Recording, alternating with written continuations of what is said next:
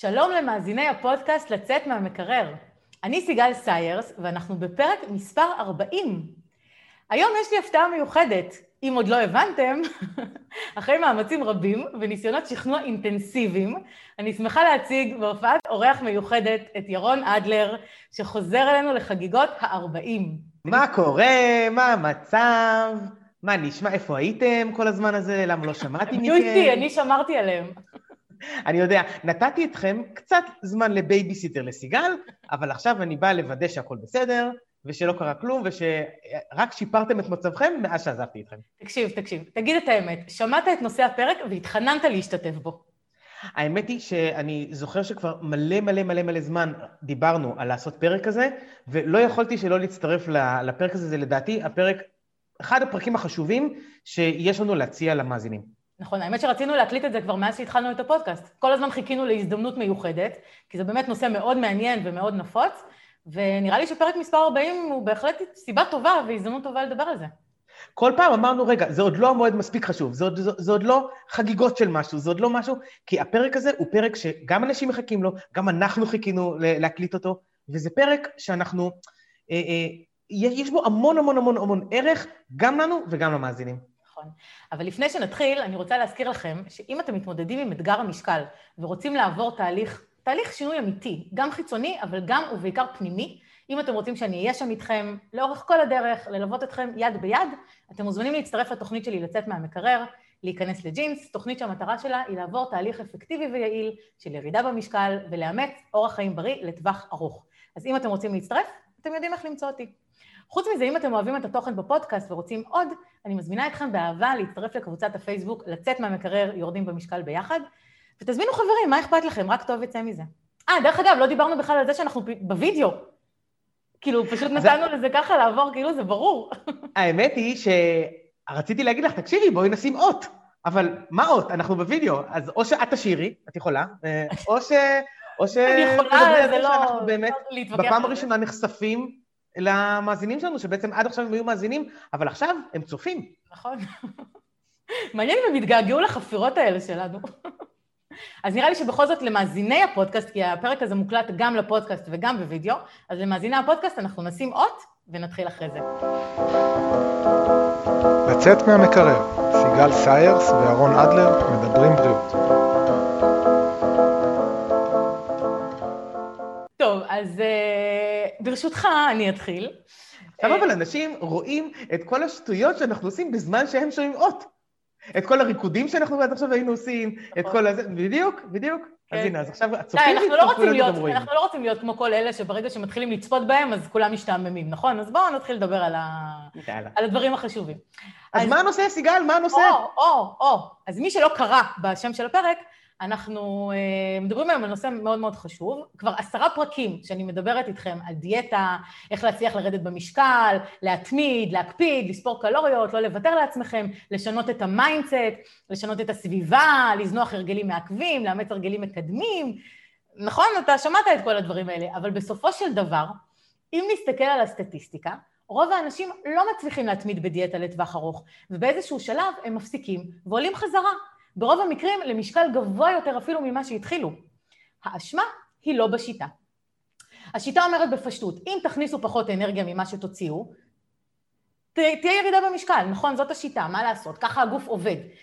אתם יודעים איפה נמצאת תיבת התלונות, נכון? שם למעלה. אז, איפה, אז איפה הבעיה? הבעיה היא לעשות את זה לאורך זמן. לאורך זמן להכניס פחות קלוריות ממה שאנחנו רוצים. שימו לב, לא פחות ממה שאנחנו צריכים, זאת לא הבעיה, אלא פחות ממה שהעיניים רוצות, פחות ממה שהמוח רוצה מבחינה אבולוציונית. פה הבעיה. אם המוטיבציה הפנימית שלנו לא מספיק חזקה, באיזשהו שלב כוח הרצון שלנו נשחק. כושר ההתנגדות יורד. אנחנו מוותרים לעצמנו ומוצאים את עצמנו מתחילים לעלות ולעלות בלי יכולת לעצור את ההידרדרות. אני חייב להגיד לך, אני חושב שאני בן אדם חזק. אני חושב שכשאני מתחיל איזושהי דיאטה, אז יש לי כוח רצון באמת אה, סלע, ויש משברים ש, שאין מה לעשות, את, את חושבת ש, שבנקודה הזאת מותר לך. אני אתן לך דוגמה, אני העברתי איזושהי פרזנטציה לאחרונה, ולקראת הפרזנטציה עברתי המון, שם. המון, מה? היית שם, אכן היית שם. העברתי המון המון המון שעות בלהכין אותה. ו, וברגע האחרון היו כל מיני כשלים כאלה שהחלטתי לעבור מלרוחב ללאורך, ושיניתי את הרקע, עשיתי המון המון דברים. ונכנסתי לאיזשהו לחץ לקראת התצוגה, כי זה כבר הגיע שעה, שעה מאוחרת, וכבר הייתי צריך עוד רגע לעלות להציג. ובסוף היה בסדר, היה, היה, היה נהדר, באמת נהניתי והקהל נהנה וכולם היו שמחים, אבל כשהסתיימה ההרצאה, אני הרגשתי מרוקן, כי אחרי כל המאמצים, הרגשתי שמגיע לי. כי הרגשתי ש, שאין מה לעשות, אני בתור בן אדם שבחודשים האחרונים יורד יפה, באמת, במשקל, יורד יפה במשקל, הגיעה איזו נקודה שבאמת הרגשתי שאני גובע ברעב, הרגשתי שזכותי, התאמצתי המון, אני בטוח ששרפתי המון המון קלוריות אתמול רק מעצם המאמץ, ומגיע לי. וזאת נקודת המשבר שלי. מה את חושבת על זה? מה מגיע לך, אוכל? שאלה יפה, כי, כי כן, הרגשתי פיזיולוגית שאני רעב. הרגשתי שמגיע לי פיצוי, אוקיי? אבל... אבל רגע, זה שני דברים שונים. זה שני דברים שונים. פיצוי יכול להגיע מכל מקום. אבל כן, הרגשתי גם פיזית גובע ברעב. אבל זה שני דברים שונים. יש הבדל בין להיות רעב, כי יכול להיות שבאמת היית רעב, הוצאת הרבה אנרגיה, אני לא יודעת מתי אכלת לפני זה פעם אחרונה, אבל עשית פעילות, כי ראיתי אותך גם כל הזמן זזת וזה, עשית פעילות, השאלה אם היית באמת רעב פיזי, רעב פיזיולוגי, או שפשוט הרגשת סוג של רצון לקבל איזשהו פיצוי על המאמץ המנטלי והנפשי שעברת, ובגלל זה רצית לאכול. זאת אז השאלה. אז אני חושב שזה היה שניהם. אני חושב שבאמת הרגשתי רעב כי אולי היה שם רעב, אבל יש לי שאלה עלייך. גם כשאני רעב, האם זאת סיבה עכשיו לקחת אה, אה, אה, פרוסה עם אה, שוקולד? okay. אוקיי. פרוסה עכשיו לקחת אה, איזה, איזה בורקס? לא, אני, אם אני רעב אז אני צריך לאכול משהו בריא, נכון? זאת, אבל זאת בנקודה הזאת שאתה מרוקן, אתה לא רוצה משהו בריא. זאת שאלה מצוינת. הדרך, דרך אגב, המבחן לבדוק אם אתה באמת רעב, או שרק מתחשק לך משהו, זה באמת לבוא ולהגיד, אוקיי, אז אני הולך לאכול עכשיו משהו שאני פחות אוהב. זאת אומרת, איזה צלחת עם תרד מבושל, או איזה, אתה יודע, משהו שאתה באמת פחות אוהב. עכשיו, אם אתה באמת רעב, אתה תאכל. לא, סתם אני צוחקת תרד, כן, אבל נגיד תפוח או איזשהו פרי או משהו כזה. אם אתה באמת רעב, אתה תאכל משהו, כי אתה רוצה להשקיט את הרעב. אבל אם אתה אומר לעצמך, לא, אבל לא בא לי את זה, בא לי משהו אחר, זה לא מתוך רעב, זה אכילה מתוך חשק. אוקיי? נכון. זה, זה המבחן. השאלה, מה התחשק לך אתמול? אז לא, אם אתה רעב זה לא סיבה טובה לאכול פרוסה עם שוקולד, אבל זה כן פר... סיבה טובה לאכול פרוסה עם חביתה, או כריך עם טונה, או משהו כזה. אוקיי? העניין הוא שסיימת, זה, זה היה מאוחר בערב, ולך תבשל עכשיו חביתה, אז... אה, לא, אני יכול להגיד לך מה בסוף קרה, מה שבסוף כן, קרה. כן, שעות של בישולים, אש נמוכה, אה, בישול עמוק, אוקיי. אתה עושה חביתה עם אש נמוכה? אני עושה את האש גבוהה. אני... אני צוחקת. דקה ככה, דקה ככה, נגמרה החביתה. צחקתי.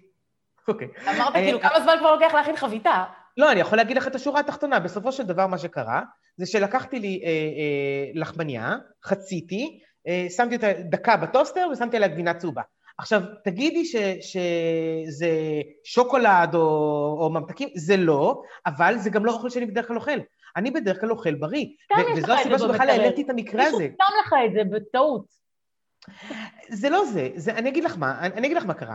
Uh, אני בדרך כלל מקפיד שהארוחות שלי יהיו מתוכננות, שהן יהיו מאוזנות, יחסית, כן? כי אחרי, אחרי שתכננתי פעם אחת, אז זה הולך על אוטומט. אבל, אבל פרוסה עם גבינה צהובה לא היית תופסת אותי אוכל ביום רגיל. אבל אתמול הייתי גמור. אבל זה אוכל לגיטימי. אז אכלתי את הלחמניה הזאת עם גבינה צהובה. אבל זה אוכל לגיטימי. היום אני מסתכל על זה אחורה, אני מבואס. למה? אני אומר לך את האמת. למה? כי, כי זה, זה...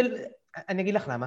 כי אני מרגיש כלפי עצמי שכל עוד אני מחזיק את, את המושכות, וכל עוד אני, אני מתכנן ו, ודואג לאכול בריא, אני פנאט. כש, כשאני עושה משהו, אני עושה אותו עד, עד הסוף. אז כשאני אוכל, אני אוכל תמיד את אותה ארוחת בוקר אה, מאוזנת, ארוחת צהריים וארוחת ערב אה, שעובדות לי בדיאטה.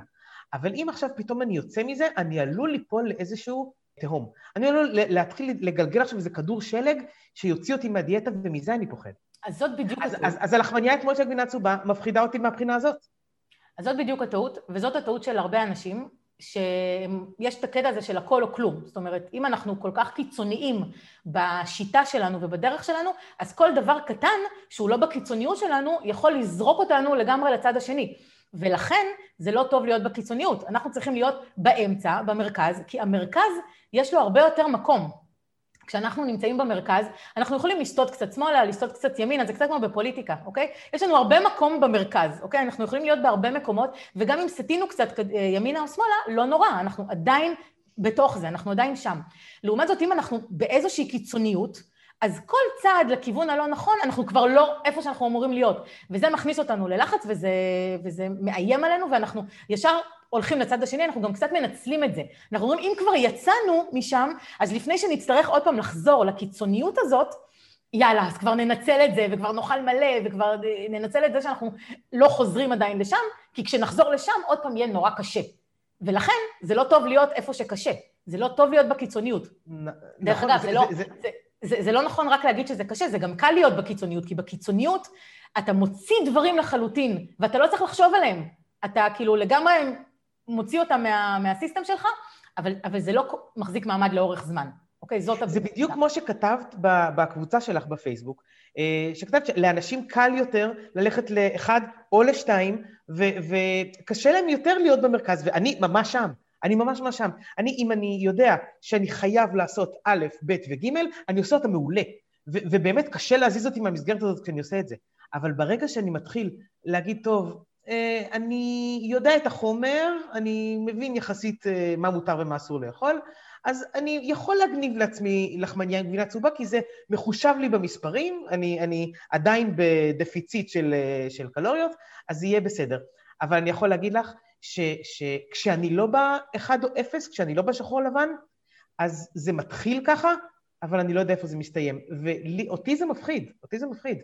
אוקיי. Okay. אז תשמע, אני, בגלל שאתה ככה אורח פה כרגע, ואני ככה עושה לך ג'סטה ובאה לקראתך, אבל אני חינכתי את המאזינים שלנו בעשרת הפרקים האחרונים, שיש מבנה מסודר לפרק, ושאנחנו לא סתם אה, צוללים לאיזה נושא, ואנחנו קצת צללנו לאיזה נושא, אבל לא הגדרנו אפילו על מה אנחנו הולכים לדבר. אז בואו בוא ניקח שנייה צעד אחורה, ובואו נגיד למאזינים שלנו שאנחנו הולכים היום לדבר על אה, מושג שאנחנו שומעים אותו כל הזמן, כי הרבה פעמים עושים בו שימוש כמעט בכל דבר, ואפילו קצת קצת מוזילים אותו, כי כל דבר משייכים לזה, ואנחנו מדברים על אכילה רגשית. אוקיי? אנחנו באמת אה, המון שומעים היום על, על נושא של אכילה רגשית, וכל אחד אומר, אני אוכל רגשי, אני באכילה רגשית, ובואו נגדיר שנייה מה זה באמת, אוקיי? ואז תוך כדי זה שנדבר על זה, אז גם אנחנו נחזור למה ש... לאיך שפתחנו את הפרק. אז אכילה רגשית היא אכילת יתר, שחשוב להגיד את זה, שזה אכילת יתר, בדרך כלל של ג'אנק פוד או אוכל מנחם, בתגובה לרגשות שליליים או לסטרס, ולא בתגובה לרעב אמיתי. אוקיי? אז למה זה חשוב להגיד את זה? כי בואי ניקח לדוגמה, אם אני חוזרת הביתה, נסערת ממשהו שקרה לי, ואני חייבת קוביית שוקולד כדי להירגע. אבל קובייה אחת מספיקה. אני אוכלת קובייה, נרגעת, זאת לא אכילה רגשית. מה זה כן אכילה רגשית? אם אני חוזרת הביתה ומתנפלת על כמויות של אוכל, ולא יכולה להפסיק, ואוכלת, אוכלת, אוכלת כמו איזה בור ללא תחתית, זאת אכילה רגשית. בסדר? אז חשוב לשים לב לזה, כי משתמשים במושג הזה אכילה רגשית להמון דברים, אבל זה לא בהכרח לכל דבר. עכשיו, אה, רוב המדייטים, כמו שאני קוראת לזה, אלה שעושים דיאטה, הם מנסים לייצר שליטה עצמית מלאכותית. כמו שאתה מדבר עם מצבי הקיצון, אוקיי? זו שליטה עצמית מלאכותית, כלומר כזאת שנובעת מה, מזה שאנחנו מחזיקים את עצמנו בכוח, ולא מאמונה בדרך וממוטיבציה אמיתית. ואנחנו מנסים להשתמש בכוח רצון כדי לרדת במשקל. עכשיו, מה הבעיה? שכל חריגה ממצב נפשי מאוזן יכולה לחבל במאמצים האלה. אוקיי? עכשיו, זה קורה הרבה, שאנחנו חורגים, כאילו, אנחנו חיים במדינת ישראל, בסדר? עם הפוליטיקה והקורונה וכל הדברים האלה, איזה מצב נפשי מאוזן? מי נמצא היום במצב נפשי מאוזן, נכון? וסגר ובחירות. ו... בדיוק. אז, והיום אנחנו נכנסים לסגר השלישי, וכבר נכנסנו בחצות, אוקיי? אז זה בדיוק המצב, למה אנחנו עושים את הפרק הזה גם עכשיו? כי זה בדיוק המצב שהוא התשתית לאכילה רגשית, זה בדיוק וחכי, זה. וחכי, זה רק ההתחלה, כי הסגר הזה גם, הוא גם, אה, כל המשפחה בבית 24 שעות, ו- ואי אפשר לצאת, וכשיוצאים... זה, זה מכניס להמון המון המון נקודות שבהן אתה עומד למבחן. נכון, בדיוק. זאת אומרת, הרבה רגשות התעוררו עכשיו בשבועיים הקרובים, וכנראה שזה יהיה גם יותר משבועיים, אז זה בדיוק הכר המתאים והנוח להתפתחות של אכילה רגשית, או לאופ... להתבט... לביטוי של אה, אכילה רגשית. עכשיו, כשאנחנו לא אוכלים מספיק, למשל כשאנחנו עושים דיאטה ומנסים לרדת במשקל, הגוף לא יודע להבדיל בין הגבלת קלוריות עצמית, שאני עושה לעצמי, לבין מחסור אמיתי. כמו שהיה פעם, והגוף מתנהג כאילו הוא נמצא במצב של רעב, אוקיי? רעב קיצוני. ואז קצב חילוף החומרים מועט, אה, אה, הרעב מוגבר, התיאבון מוגבר, והתוצאה היא שהמדיית מפתח תחושת חסך אינטנסיבית, והרבה יותר קל לו לזנוח את הדיאטה, במיוחד בזמנים של סטרס, כמו עכשיו. לגמרי. למשל, עשו ניסוי, לקחו שתי קבוצות, אחת בדיאטה ואחת לא בדיאטה, והפעילו על שתיהן מצב של סטרס. מה ראו? ראו שאלה שהיו בדיאטה אכלו יותר מאלה שלא היו בדיאטה, באותו מצב של סטרס. כלומר, הדיאטה עצמה, שהיא הייתה הגורם המבדיל בין שתי הקבוצות, היא עצמה היוותה גורם סיכון לאכילה רגשית. כלומר, עצם העובדה שאתה בדיאטה, אתה כבר מכניס את עצמך למצב של סטרס, שיכול לגרום לך לאכילה רגשית. כי אתה מרגיש שנחסך לך משהו, אתה מרגיש שאסור לך, אתה מרגיש ש, שיש איזושהי תוכנית שאתה חייב לעמוד בה, זה עוד איזה משהו שאתה מרגיש שאתה משקיע ושמגיע לך חזרה. נכון. עכשיו, עוד דבר שקורה אצל מדייטים, יש להם סוג של מאבק נצחי נגד תחושות הרעב. כמו שאתה אמרת אתמול, כמו שאמרת על המצגת שעשית אתמול. בסוף המצגת הרגשת רעב, לא רצית לאכול באמת, אבל עדיין היית רעב. עכשיו, אני יכולה להגיד לך שטוב שאכלת, כי מה שקורה זה, בדרך כלל יש עיבוד החיבור האמיתי לתחושות הרעב והשובע, שזה גם גורם סיכון לאכילה רגשית. עכשיו, למה? כי אם אנחנו רעבים, אבל מונעים מעצמנו לאכול על ידי שתייה, יש הרבה אנשים שלא רוצים לאכול, אז הם שותים הרבה מים. שותים, שותים, זה מעולה לשתות מים, זה מעולה לשתות מים, זה טוב, אבל זה לא במקום לאכול, אם אתה באמת. לפעמים אנחנו מרגישים רעב כשאנחנו בעצם צמאים, אז זה טוב נכון. לשתות קודם מים ולראות אם זה עובר. אבל אם אנחנו באמת רעבים, אז לשתות, או אפילו סתם להסיח את דעתנו במשהו אחר, הרעב לא יעבור. אני הרבה פעמים, אני נותנת בתור דוגמה אה, את זה שאם אנחנו רוצים לאכול משהו, אז בואו נלך לעשות משהו אחר, כדי להסיח את דעתנו ולשכוח מזה. אבל זה לא במקרה של רעב אמיתי, פיזיולוגי, זה במקרה של סתם מתחשק לנו משהו שאנחנו לא רוצים לאכול. כשהרעב הוא אמיתי, הוא לא יעבור, הוא יתגבר, ובסוף הגוף יפעיל מנגנון שיגרום לנו לאכול הרבה יותר ממה שהיינו אוכלים, אם היינו אוכלים מוקדם יותר. בעצם אם אנחנו לא אוכלים מספיק במהלך היום, אז בערב הרגישות של המכנו-רצפטורים בקיבה, אלה שמעבירים את הסיגנל של השובע למוח, הרגישות שלהם יורדת, וזה יאפשר לנו לאכול עוד ועוד, כמו בור ללא תחתית, בלי להרגיש שובע. אם הייתי לפני זה שבעה מכריך אחד, אז עכשיו, אם אכלתי הרבה יותר מאוחר ואני מאוד מאוד רעבה, אני יכולה לאכול אפילו שלושה ארבעה כריכים ואני לא אהיה שבעה מזה. שלא לדבר על תחושת החסך והקיפוח, שגם תגרום לנו לאכול יותר. אז מה עשינו בזה? הערב הוא, הוא, אצלי, הוא המשבר הגדול. אני לא יכול להחזיק מעמד כל היום, לשמור ממש אה, אחד לאחד את כל ההנחיות שאת כל הזמן אומרת, ומגיע הערב, וזו הנקודה שבה כל, ה, כל הסכרים נפרצים. זו הנקודה שבה מותר הכל. אז נכון, אז עכשיו אני מחזיק אה, מעמד יותר, פעם הייתי מחזיק מעמד פחות. אבל, אבל הערב זה הקשה, הערב זה הקשה אצלי. עכשיו, אני חייב להגיד לך שהדרך שלי להתמודד עם מה שאמרת, עם העובדה שאתה רוצה לעשות משהו אחר במקום לאכול, אז זה תלוי. אני כבר יודע להרגיש אם אני רעב, ו- ולכן באמת אה, הולך לאכול, ואז אני רק צריך לעשות את הבחירה הנכונה, לבין אני לא רעב, אבל בא לי לאכול. ובנקודה הזאת, את יודעת מה אני עושה? אני הולך לישון. כי אם אני סתם רוצה לאכול ואני לא רעב, אז אני, אני מנסה להרוויח שתי ציפורים במכה אחת, ואני הולך לישון, ואז אני מרוויח גם את השעות שינה הנוספות, וגם את האי-אכילה אה, שהיא אכילה סתמית, כי זה לא רעב. נכון, מעולה, אבל אם אתה לא יכול ללכת לישון, אם זה קורה לך באמצע היום? לא, בסדר, אז אני אומר, לי המשבר הוא בדרך כלל בערב. ב- ל- ליום צריך באמת דר- דרכים אחרות, והאמת היא שאני חייב להגיד לך שבתקופה האחרונה, בגלל שיש לי איזשהו עומס עבודה מאוד מאוד מאוד גדול, אז... אה, זה פחות קורה לי, כי, כי האכילה הרגשית היה קורה לי הרבה יותר כש, כשהייתי באיזושהי עבודה שהייתה קצת יותר מונוטונית, קצת יותר רגילה, ועכשיו כשאני כל הזמן עושה את הדברים ש, שמבעירים בי איזשהו, איזושהי אש, אז זה פחות קורה לי. אז, אז אם אני רוצה לאכול איזה משהו אה, כיפי, לא משהו מתוך רעב, אז אני פשוט עובר לעשות עבודה אחרת שאני, שאני, שאני רוצה לעשות אותה. אני, אני לא נכנע לחשקים, אני נכנע רק כאשר זה באמת רעב, ואז זה לא כל כך כניעה. אז זה, זה פשוט להקשיב לגוף. נכון, בדיוק. אבל רציתי להגיד לך, אמרת שאתה נשבר בערב, למרות שכל היום עשית את מה שאני אומרת. אם אתה עושה כל היום את מה שאני אומרת, אתה לא אמור להגיע לערב רעב. אתה אמור לאכול מספיק במהלך היום, לתת לגוף שלך את מה שצריך, ואז אין שום סיבה שתגיע לערב רעב. את צודקת גופנית, אני, אני חושב שגופנית זה נכון, אני, אני מגיע לערב בסדר, כלומר, רעב לארוחת ערב, אבל זהו. פשוט אחרי זה, הסיגל הקטנה שיושבת על כתף ימין מפנה את מקומה לשטן הקטן שיושב בצד שמאל, כן? שאומר, סיימת את, ה, את המכסה שהייתה מותרת לך על ידי סיגל, עכשיו הגיע הזמן לחגוג. זה לא מכסה שמותרת, זה לא... גם אל תחשוב ככה, ברגע שאנחנו מדברים ככה, בשיח הזה, אז זה כבר תחושה של אה, אתה רוצה לפרוץ את הגבולות ושיהיה לך חופש. זה לא זה. אבל אתה בעצמך אומר, אמרת מקודם, אני מגיע לערב מורעב, אבל אתה אומר, אני כבר אכלתי ארוחת ערב, אז אתה כבר לא מורעב, אוקיי? ועדיין מתחשק לך משהו. אז שוב, זה לעשות את ההפרדה הזאת בין החשק לבין האוכל. עכשיו, שוב, אנחנו מתמקדים בפרק הזה בנושא של האכילה הרגשית. אז אני רוצה לשאול אותך, האם מתחשק לך משהו מתוך איזשהו רגש שעובר בך, או שמתחשק לך כי אתה רגיל, כי זה סוג של הרגל, שאחרי אוכל אוכלים קינוח. אוקיי? זה גם משהו, כי זה נושא אחר.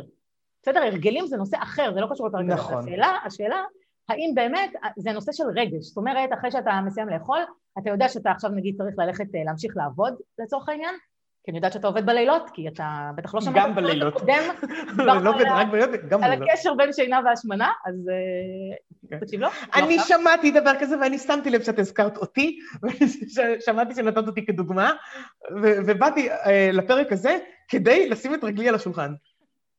שמי רגל על השולחן? תיזהר, כי מצלמים, אז אה, לא, אל תעשה בדיחות. אה, אבל מה שאני מנסה לומר זה שאם באמת אתה בקטע של אה, אכילה רגשית ואתה אומר וואי עכשיו אני צריך ללכת לעבוד ואני כזה מסכן, אני יודעת שאתה לא מסכן כי אתה חולה על העבודה שלך, אני יודעת שאתה אתה מאוד מאוד אוהב את מה שאתה עושה, אבל סתם אני נותנת את זה כדוגמה, אז יכול להיות שאתה מנסה כאילו לדחות את זה ולחכות עד שאתה חוזר לעבודה ואז באמת לאכול זה סוג של תירוץ, אני עדיין אוכל, אז אני עוד לא חוזר לשולחן. אבל בגלל שאני מכירה אותך, אני יודעת שזה לא המצב, אלא אתה פשוט לוקח נכון. משהו והולך לאכול את זה מול המחשב ולהמשיך לעבוד. אז אני, אז, אז אני אענה לשני הדברים. את, את גם צודקת לגבי זה שזה לא המצב, וגם אה, זה לא ההרגל של קינוח אחרי האוכל, כי זה לפני תקופה די ארוכה, אולי אפילו כבר כמה שנים, נלחמתי בהרגשה הזאת שלי, ואגב, אני מאוד מקפיד על זה עם הילדים. אחרי אוכל אין קינוח. אין קינוח, כי ההרגל הזה של כולנו, ואגב, זה לא רק ישראלים, זה בעולם. קינוח אחרי אוכל זה הרגל זוועתי. נכון. זה הרגל זוועתי. למסעדות זה נהדר, כי הם עושים ככה קצת יותר תוספת אה, אה, מכירה. דרך אגב, רגע, רגע? רגע, אני אעצור אותך ואני אגיד לך שגם רופאי שיניים, דרך אגב, כמו שאתה יודע, אני הייתי סייעת לרופאי שיניים אי שם נכון. בעבר בצבא, ו... וכשאני למדתי את הקורס, אז רופאי שיניים שבאו ולימדו אותנו אמרו שהזמן הכי טוב לאכול קינוח או משהו מתוק בכלל, זה דווקא אחרי ארוחת צהריים, או אחרי ארוחה בכלל, לא משנה אם זה צהריים. למה? כי אז גם ככה רמת החומציות בפה יורדת, גם ככה אנחנו כבר, כבר כאילו לא מאוזנים כרגע בפה, אז כבר תאכל את הדבר הזה, ואחר כך תיתן לפה זמן לנוח, כדי שבעצם תהיה רמינרליזציה, שהגוף יתחיל... אני מקבל את השיקולים של הרועה, אבל של בסדר, זה לא- הרופא לא שיניים. כן. סבבה, בסדר. מבחינת השיניים עדיף. זה סתם אני. מעדיף לאכול אה, איזשהו מסטיק שיעביר את החומציות, אין בעיה.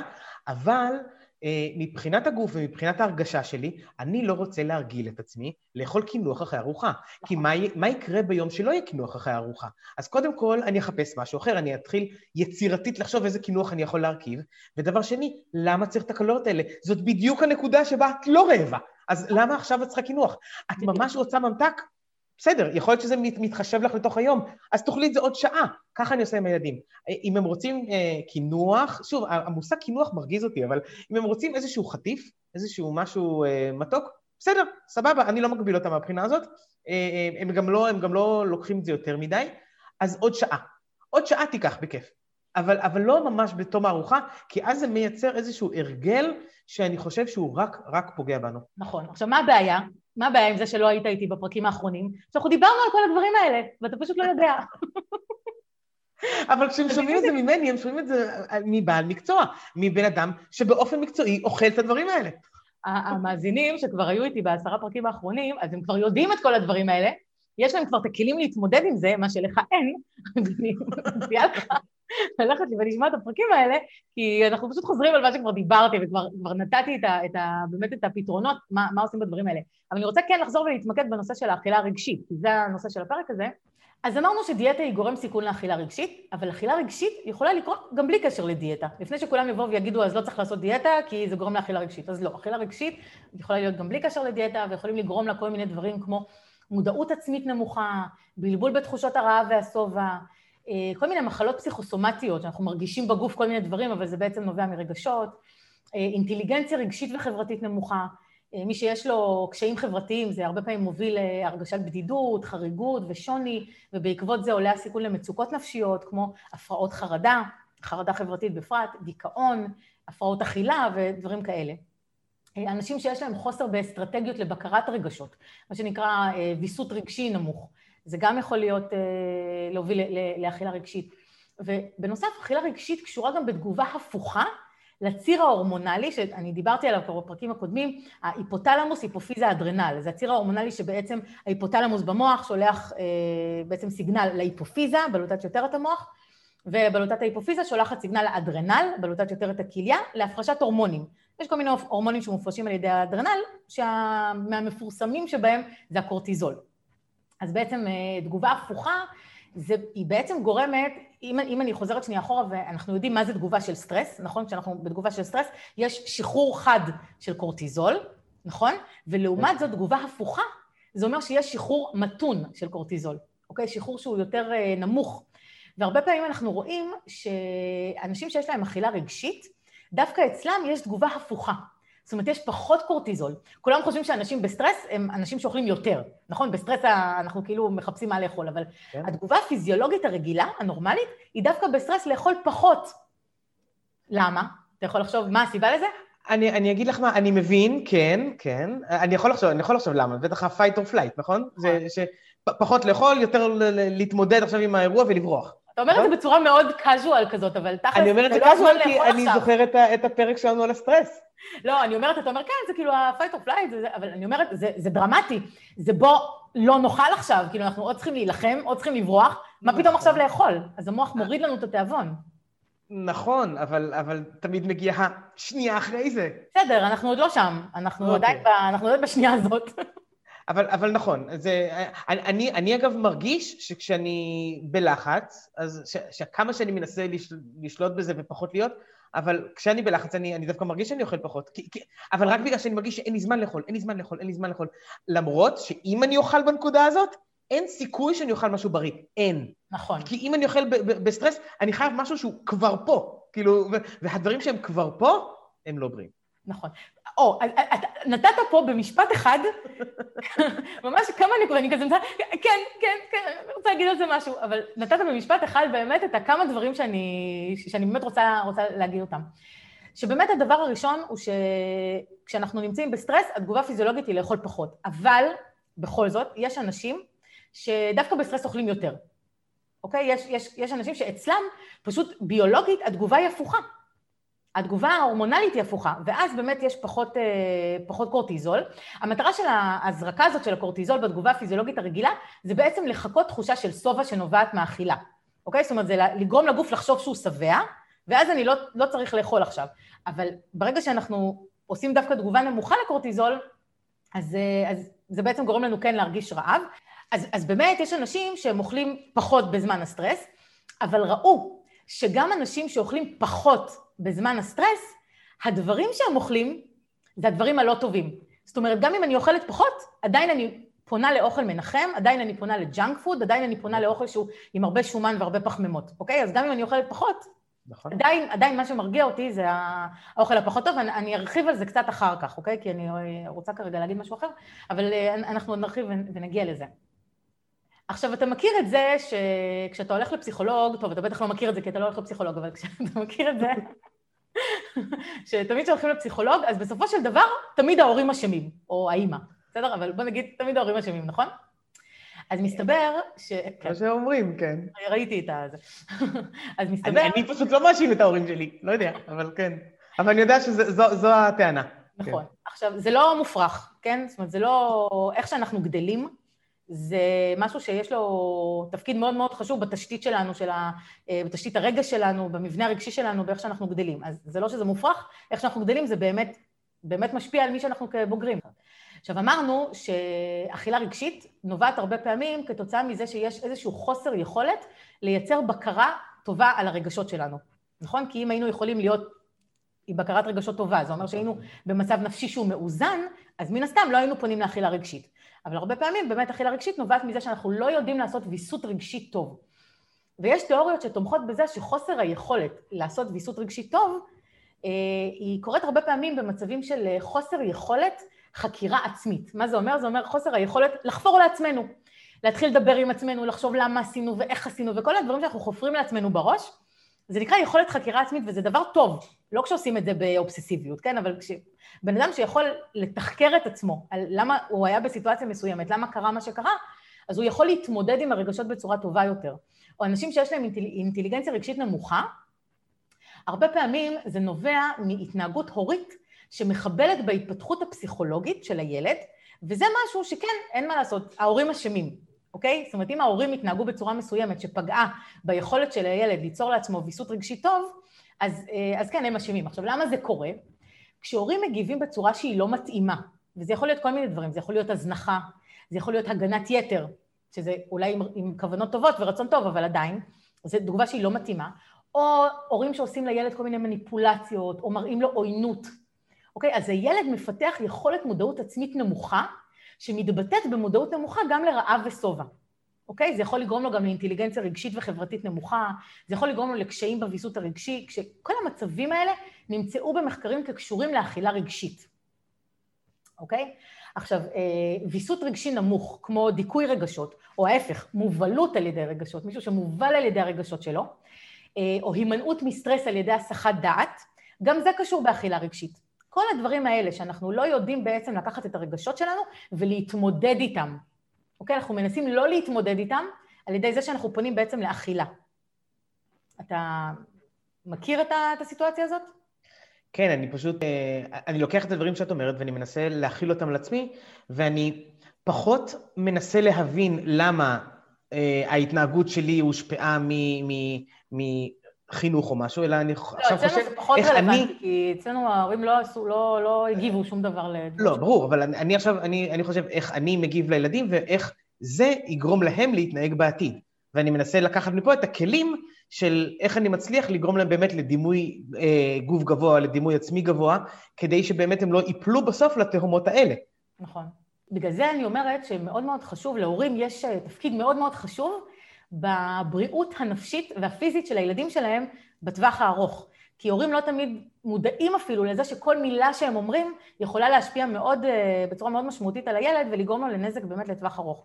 אבל אני רוצה רגע להוריד את זה רגע לקרקע, כי, כי את, את קצת השתמשת בסיסמה שאמרת אה, הזנחה או over protection, שזה שני, שתי קיצונויות של, של, ה, של הציר, אבל, אבל איך? כלומר, איך, איך, אני, איך אני יכול לדעת שאני לא גורם לילד לזה? מה, מה, מה, מה אני אמור לעשות שונה מאיך שאני מתנהג כרגע? אוקיי, okay, תראה, אני, קודם כל אני לא פסיכולוגית, אוקיי? ואני לא... לא, לא, ברור, אני, אני גם לא הולך לכיוון של עכשיו לא, אני אומרת אה, אה, הדרכה הורית או איזשהו כיוון כזה, זה עולם. עולם שלם. זה עולם מקצועי אחר. מבחינת התזונה, כן. זה עולם מקצועי אחר, אבל זה, זה בדיוק מה שאני מנסה לומר. זה לא חייב להיות קשור לתזונה, ההתנהגות שלך. זאת אומרת, עצם העובדה שהורה מזניח את הילד, מה זה מזניח את הילד? מזניח את הילד זה אומר שלילד יש כל מיני צרכים רגשיים שהם לא מקבלים מענה על ידי ההורה. למשל, כשילד אה, אה, מדבר עם ההורה, אוקיי? וההורה לא מתייחס אליו כי הוא בטלפון, כי הוא במחשב, אבל בצורה קיצונית, כן? לא שהוא אומר לו, כן. שנייה רגע, אני, אני, אני תכף מדבר איתך, אבל רגע, חכה רגע, תן לי רק לענות פה למייל. בסדר, זה קורה, זה קורה אצל כולנו. היום זה כבר נורמטיבי. אבל כשהורה באופן קבוע כל הזמן מתעלם מהצרכים של הילד. הילד רעב, והוא לא הולך לתת לו אוכל בגלל שהוא עושה דברים אחרים כרגע. הוא, הילד קורא לו, אמא, אמא, או לאבא, אבא, אבא, אבא, אבא, אבא, אבא, אבא. וההורה לא, אבא לא מגיב אליו, או שאמא מדברת עם הילד, אבל העיניים שלה בטלפון.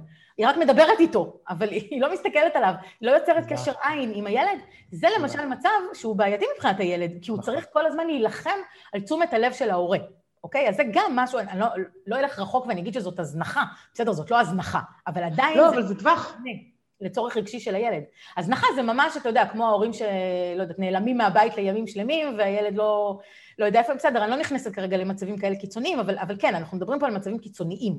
אתה לא, אנחנו בכלל, ושאר המאזינים שלנו, גם אני מניחה, אנחנו לא במצבים האלה. אני רק אומרת שבמצבים קיצוניים הם יכולים להשפיע גם על הנושא הזה. אוקיי? over protection למשל זה בהחלט משהו שיכול לקרות, אוקיי? בוודאי. מכירים את זה טוב, אה, הורים ש... כמו שנקרא הורי הליקופטר, בסדר? אלה שכל הזמן פותרים לילדים בעיות, שלא נכון. נותנים להם להתמודד לבד.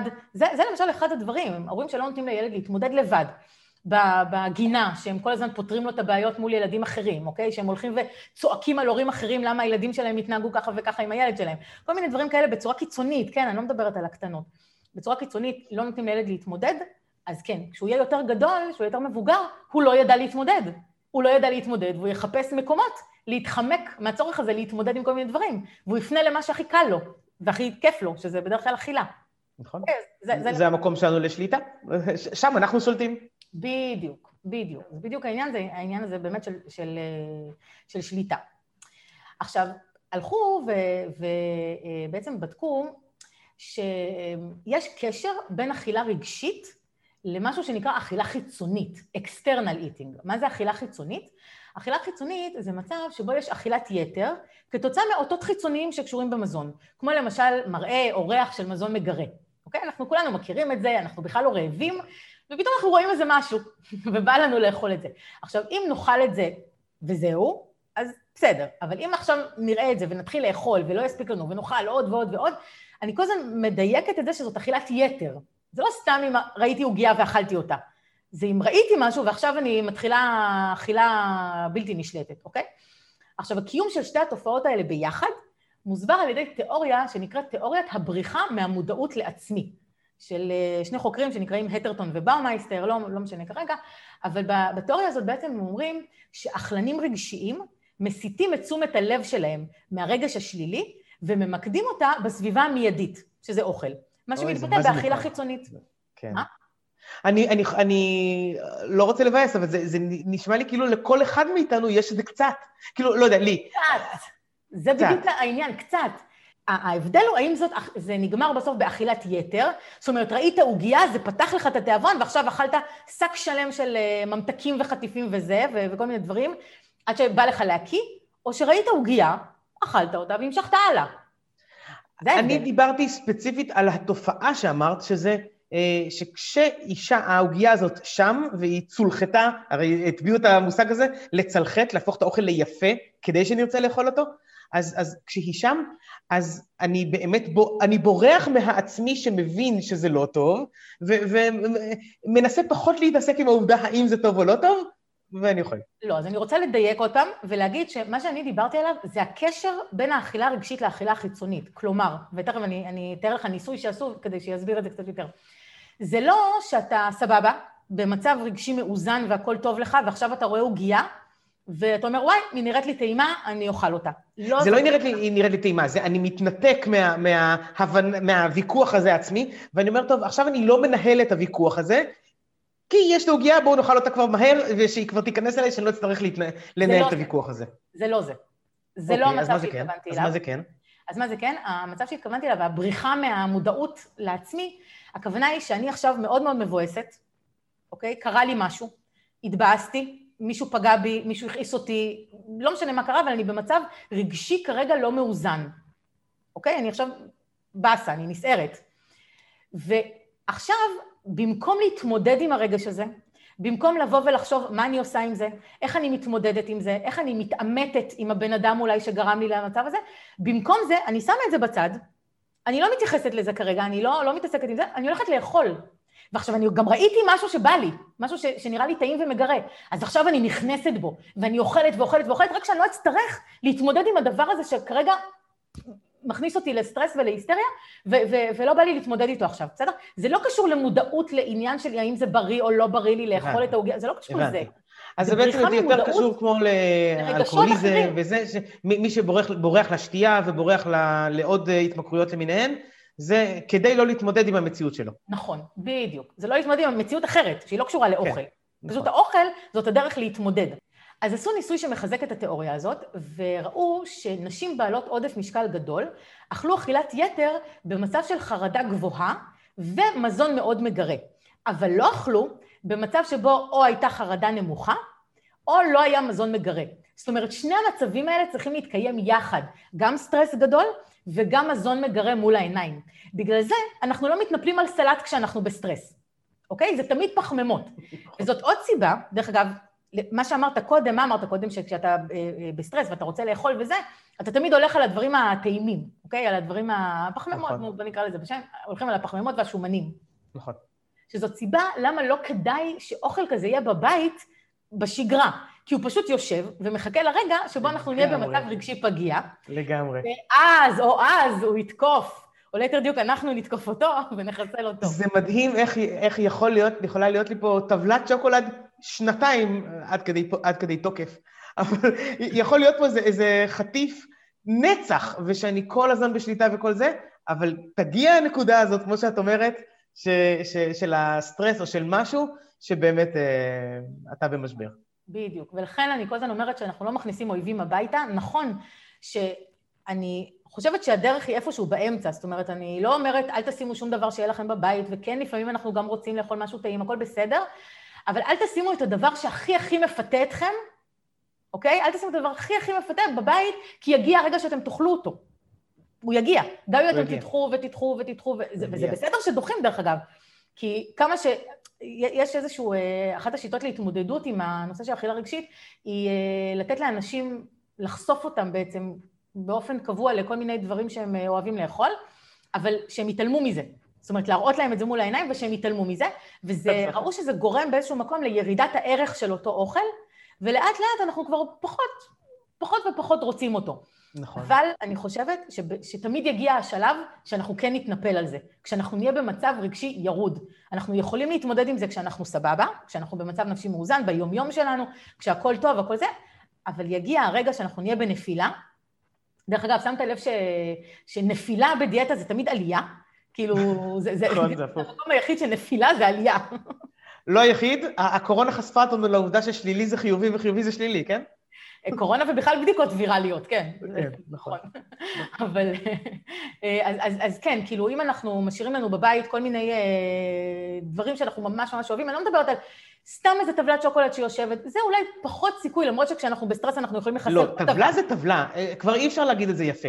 טבלה זה לא קובייה. נכון. טבלה לא יכול להתחשב לך לתוך הסכום היומי. ואם זה חושב לך לתוך הסכום היומי, זה אומר שלא אכלת איזושהי ארוחה, ואז זה לא טוב. לא הבנתי, אבל למה אתה מתכוון? חשבתי שהבנתי, אבל לא הבנתי. לא, אמרתי שאין דרך שבה טבלת שוקולד שלמה היא משהו בסדר. אה, נכון. כאילו, אם את אוכלת טבלה שלמה, אז זה, זה לא בסדר, בכל דרך שהיא. אבל זה לא מה שרציתי להגיד. מה שרציתי להגיד זה שהשיטה שאמרת שלה לחשוף מישהו ושהוא יתנגד לזה, זה נשמע לי כמו משהו נהדר ושמאמן את השריר הזה, וכשאנחנו מאמנים את השריר הזה הוא באמת מתחזק לנו, ואנחנו לא נאכל. אבל אף אחד לא לוקח לנו את הזיכרון של כמה שאנחנו אהבנו את זה. ולכן בנקודת המשבר אנחנו ניזכר בזיכרון הזה, אנחנו נגיד, טוב, עכשיו השריר הזה תפוס לי, ו- ו- ו- ואנחנו נאכל את זה. אתה יודע מה קורה לי לפעמים? לא חשבתי שאני אספר את זה אי פעם למישהו, אבל זה רק אנחנו פה, אז אני... נכון, רק אנחנו. קורה לפעמים שאני, בגלל שאני באמת אה, הרבה זמן אה, נמנעת מכל מיני דברים, ובאמת הרגלתי את עצמי לוותר על כל מיני דברים שפעם אהבתי לאכול, והיום הם לא עושים לי את זה.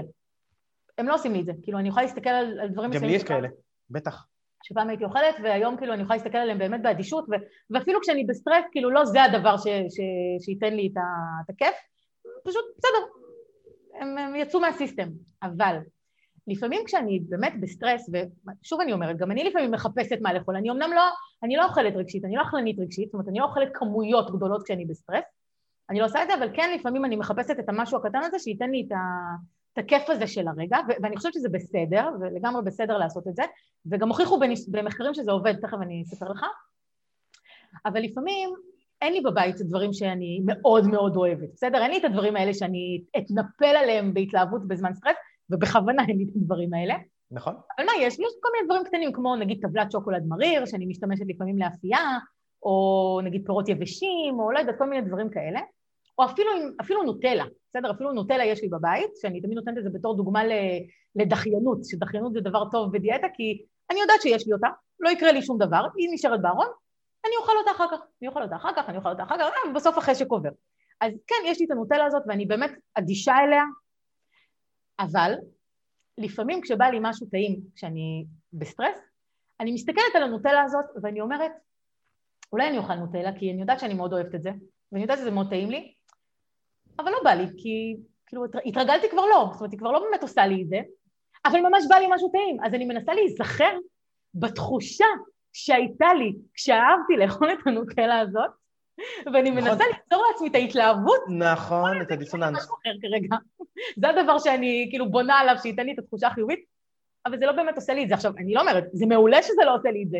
זה לא שאני באמת רוצה לחזור ולהיזכר מה, איזה כיף זה עושה לי לאכול את הנוטלה הזאת.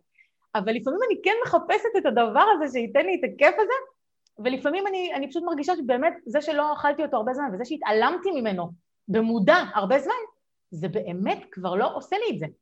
אז אני אומרת את זה דווקא בתור משהו חיובי, נכון. שפשוט, אתה יודע, אתם יודעים, תתרגלו לוותר על דברים שאתם אוהבים, לא בקטע של להשאיר את זה כל הזמן מול העיניים. אני לא משאירה לעצמי, כי אז אני לא, לא יכולה להתרגל. כשזה עומד לי מול העיניים, אני רוצה את זה כל הזמן. אבל אם אני יודעת שזה בארון, רחוק מהעין, רחוק מהלב, אז אני, אני פשוט מרגילה את עצמי שזה בארון ויש את זה. וכאילו, זה לא... אני כבר מתעלמת מזה. אוקיי? אז לגמרי יש, יש את הדבר הזה. לי אגב יש דוגמה מאוד מאוד דומה. אני הפסקתי לשתות, אני חושב שכבר סיפרתי על זה באחד הפרקים, שהפסקתי לשתות משקאות מוגזים, קולה. אה, הייתי שותה קולה, באיזשהו שלב עברתי לדיאט קולה, והייתי מכור לזה. מכור לזה זה מילה, זה מילה קלה. הייתי שותה את זה כל הזמן. וכשהילדים נולדו, אפילו טיפ טיפונת לפני, אה, הפסקתי, והיום כבר עברו, הבן הגדול שלי כבר בן שמונה וחצי, אני כבר כמעט תשע שנים, תשע שנים לא שותה את, ה, את המשקאות המוגזים למיניהם.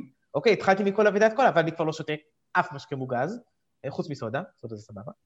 אה, ואני כבר בשלב שאני כבר לא זוכר כמה כיף זה עשה לי. אני רק יודע שזה עשה לי כיף, אבל אני לא זוכר כמה. אם את עכשיו שואלת אותי מה הטעם של הקולה על השפתיים, אני לא יודע. אין בי אפילו גרגיר של רצון לשתות את זה אף פעם. אני, אני כל כך שמח שהגעתי לנקודה הזאת, וזה אחרי המון המון המון זמן של מאמץ. ובהתחלה אני יכול להבטיח לך שקל זה לא היה. נכון, אז אני מזדהה מאוד, כי גם אני עברתי את אותו תהליך בדיוק. כשהבת שלי נולדה, אני חושבת שכבר סיפרתי את זה בפודקאסט, הפסקתי לשתות דיאט קולה, לא, לא רק דיאט קולה, פפסי מקס, כאילו כל ה... זה לא דווקא איזה מותג ספציפי, כל הדיאטים. לא, כל, כל זה גנרי, כן. לא, לא של חברה. והפסקתי לשתות את זה פשוט כי לא רציתי שבעיניים שלה יחרט לה שאימא שותה משקאות שחורים ומשקאות בצבעים. בדיוק. לא רציתי שזה ייחרט בתור איזה משהו לגיטימי, ששותים בבית אה, משהו שהוא לא מים, וקפה, תה, לא משנה, אבל לא, לא מים כאילו, ו... וכן, ומאז שהפסקתי, אז אני גם, כבר כמה שנים, ואני מסתכלת היום על בקבוק, על פרסומות, על כל הדברים האלה, וזה לא עושה לי כלום. כלום. מבחינתי כמו איזה משהו שלא קשור אליי, ולא היה קשור אליי, ולא, אין לי... טוב, ואני רואה אנשים... את גם מבינה שהפרסומות שלהם, הם רק מוכרים חוויה. והחוויה נגמרה. את מבינה? הפרסומות של קולה, הם לא, הם לא על הטעם, אף אחד לא אומר לך, תקשיבי, זה מתוק, נכון. זה מוגז, זה כלום. אז מוכרים חוויה, נכון. והחוויה נעלמה. אז, אז כבר אין להם למכור לי. איך יכולים עוד למכור מוצר שאין בו שום דבר טוב, הוא מזיק. כלום, כלום טוב. טוב. כלום טוב. הייתי פעם בהרצאה, בהרצאה לבעלי עסקים, אה, מישהי באמת מצוינת, מרצה מצוינת, והיא אמרה משפט שמאוד התחברתי אליו, היא נתנה דוגמה של, אה, של איזשהו משקה דיאט באמת, והיא אמרה, לכם? יש מוצר הרבה יותר טוב מהמוצר הזה. המוצר הזה זה אחד המוצרים הכי גרועים בעולם, אבל איך הוא, איך הוא מצליח, איך הוא מוכר, איך הם... אה, זה. למה? כי באמת, מה שהם מוכרים זה לא את המוצר, הם מוכרים את כל המסביב, את החוויה, את ה... וכשאנחנו מנתקים את החוויה הזאת, ואנחנו שוכחים כבר אה, את ההרגשה שזה עשה לנו, אה, שגם היא מלאכותית, אבל נעזוב את זה עכשיו, את ההרגשה שזה עשה לנו, אז כבר אין להם מה למכור לנו, וכבר לנו אין את הסיבה להתמכר לזה. נכון. דרך אגב, אחת הדרכים היא לא רק לנתק את החוויה, אלא אפילו להפוך חוויה, את החוויה לשלילית. זאת אומרת, זה משהו שהרבה פעמים עושים ב-NLP או בדמיון מודרך, שאתה לוקח איזשהו תהליך או איזשהו משהו שמפריע לך, ואתה מחבר לו חוויה שהיא שלילית. אתה מרגיל את הבן אדם לחשוב עליו בצורה שלילית, כדי שכל פעם שהוא ייתקל בזה, במקום שהוא ייזכר בדבר הטוב שזה עשה לו, הוא ייזכר דווקא בחוויה השלילית, לכאורה. ש, אני לגמרי מבין איך זה יכול לעבוד, בטח. זה ככה, זה מתכנתים את המוח, זה שיטות מדהימות בשביל אה, לגרום לנו לשנות כל מיני דברים בחיים, אבל בסדר, זה לא הנושא שלנו היום, אז אה, אפשר גם אה, פעם לדבר על זה. אבל הזכרתי את האכילה החיצונית, בסדר? את הנושא הזה של האכילה החיצונית, ובכל זאת אני רוצה להגיד שיש הבדל, יש הבדל משמעותי בין אכילה רגשית ואכילה חיצונית. שאכילה חיצונית היא כנראה תגובת הסתגלות אבולוציונית. האבולוציה הזאת דפקה אותנו. התיאוריה הזאת אומרת שהאבולוציה בעצם העדיפה התאמות גנטיות שאפשרו לבני אדם לשרוד תקופות של מחסור באוכל, כולל הלחץ לאכול יותר ממה שצריך, כשיש אוכל. זאת אומרת, רק אנשים שיכלו לאכול עוד ועוד ועוד ועוד ועוד כדי לאגור אנרגיה לזמנים שאין אוכל, הם האנשים מן הסתם ששרדו, נכון? כי מי שלא היה יכול לאכול ונתקל בתקופות של נכון. מחסור, מת. נכון. אוקיי? אז אלה ש... זה, זה נקרא תיאוריית הגן החסכן. יש תיאוריה כזאת שנקראת הגן החסכן, נכון. שזה בעצם אומר שאנשים שיש להם דווקא גנים, שעוזרים להם לא לשרוף הרבה אנרגיה, לשמור על המשקל יותר גבוה, כי ברמה הישרדותית זה מה שהמוח צריך, נכון? המוח צריך שאנחנו נוכל לשרוד תקופות בלי אוכל. אז דווקא זה מה שנשאר איתנו מבחינה פיזיולוגית. והיום אנחנו פשוט בעידן השפע, אנחנו לא באותו מקום, לא באותה סיטואציה, אבל האבולוציה לוקח לה הרבה זמן להשתנות, אוקיי? אולי האמת חלק מזה שדווקא אנשים שהם אה, סובלים מהשמנת יתר חמורה קיצונית, אז אלה באמת אנשים שהם הרבה פעמים מתים ממחלות שקשורות לזה, אוקיי? התקפי לב, דום לב, כולסטרול גבוה, כל הדברים האלה, סוכרת, דברים כאלה, שיכול להיות שזה גם איזשהו סוג של אה, חזרה לנושא הזה של למה זה לא טוב להיות עם, אה, עם אה, השמנת יתר קיצונית כזאת, ויכול להיות שאבולוציונית זה גם יחזיר אותנו אולי חזרה למשקלים יותר טובים, כי מי שבאמת אה, מגיע להשמנת יתר הוא גם לא שורד.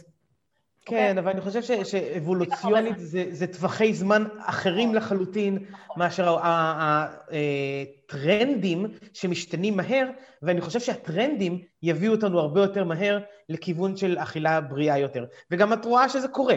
ג- גם המסעדות שהיו מוכרות עד עכשיו אוכל ג'אנק, התחילו למכור, התחילו כבר לפני הרבה שנים, כן? התחילו למכור אוכל יותר בריא, ולאט לאט זה משתפר. קשה לדעת מה יקרה, כן? כי הכוחות הכלכליים יניעו את השוק, ואנחנו עדיין אוהבים יותר אבולוציונית את הדברים המתוקים. ועסקים אוהבים יותר כסף. אז הדברים האלה ביחד גורמים לזה שעדיין אה, יש המון המון היצע של דברים לא בריאים. מי יודע מה, מה יהיה בהמשך? אני מקווה שבאמת אה, יהיו טרנדים בריאים יותר, וזה יהיה, יקרה יותר מהר מאשר אבול, האבולוציה של הגוף. נכון. הבעיה שדווקא יש טרנדים היום, שהם טרנדים שדווקא כן נותנים יותר לגיטימציה. למשקלים יותר גבוהים. אני לא אכנס לזה עכשיו, למרות שכבר הזכרתי את זה כמה פעמים בעבר. נכון. אבל יש טרנדים שהם דווקא כן נותנים לגיטימציה, וזה משהו שהוא בעייתי. זאת אומרת, ברגע שזה קיצוני, זה משהו שהוא קיצוני. בעייתי, ו... נכון. בסדר, אפשר לדבר על זה בפרק אחר, כי אני לא רוצה להיכנס לזה עכשיו, יש לי המון. מה להגיד על הנושא. הזה. רואים את זה גם בילדים שיש להם נטייה לאכילה חיצונית. כשהם רואים משהו מגרה, בניגוד לאכילה רגשית, שעוד אין להם, נכון? עד שאנחנו כמובן באים ומשבשים להם את המנגנונים. אה, עכשיו, עוד הבדל כן. בדיוק כמו חשוב... שאמרת מקודם, עם ההורים המזניחים. לא, ותכף נגיע לזה עוד פעם. אה, עכשיו, עוד הבדל חשוב הוא שאכילה חיצונית לא קשורה בהכרח להשמנת יתר. ואנשים שמנים אוכלים אכילה חיצונית באותה רמה כמו אנשים רזים. לעומת זאת, אכילה רגשית מאוד מאוד קשורה להשמנת יתר, וגם לחוויות שליליות ולזמן שינה קצר, כמו שדיברנו בפרק הקודם, שאמרת שהקשבת לו. אה, שגם זה כמובן סימן לסטרס. אז אנחנו עוד פעם רואים את הקשר הזה בין זה הסטרס שהקשבתי לו זה. סימן לסטרס? מה? זה שהקשבתי לו זה סימן לסטרס? לא. אמ, עכשיו, למרבה הצער, אכילה רגשית שכיחה מאוד בנשים בוגרות, בעלות עודף משקל או השמנת יתר קיצונית. בילדים, לעומת זאת, שכיחות אכילה רגשית נמוכה מאוד. זה אומר שרוב הילדים מראים תגובה אופיינית של עיבוד תיאבון במצבים של רגשות שליליים או סטרס, נכון? כמו שאמרנו, התגובה רגילה, ושאכילה רגשית מופיעה במעבר מהילדות לבגרות. יכול להיות שזו תוצאה משפעול אסטרוגן, הורמונ... שפעול הורמונלי בעצם בגיל ההתבגרות, אבל זה יכול להיות גם כתוצאה מהסביבה שבה הם חיים.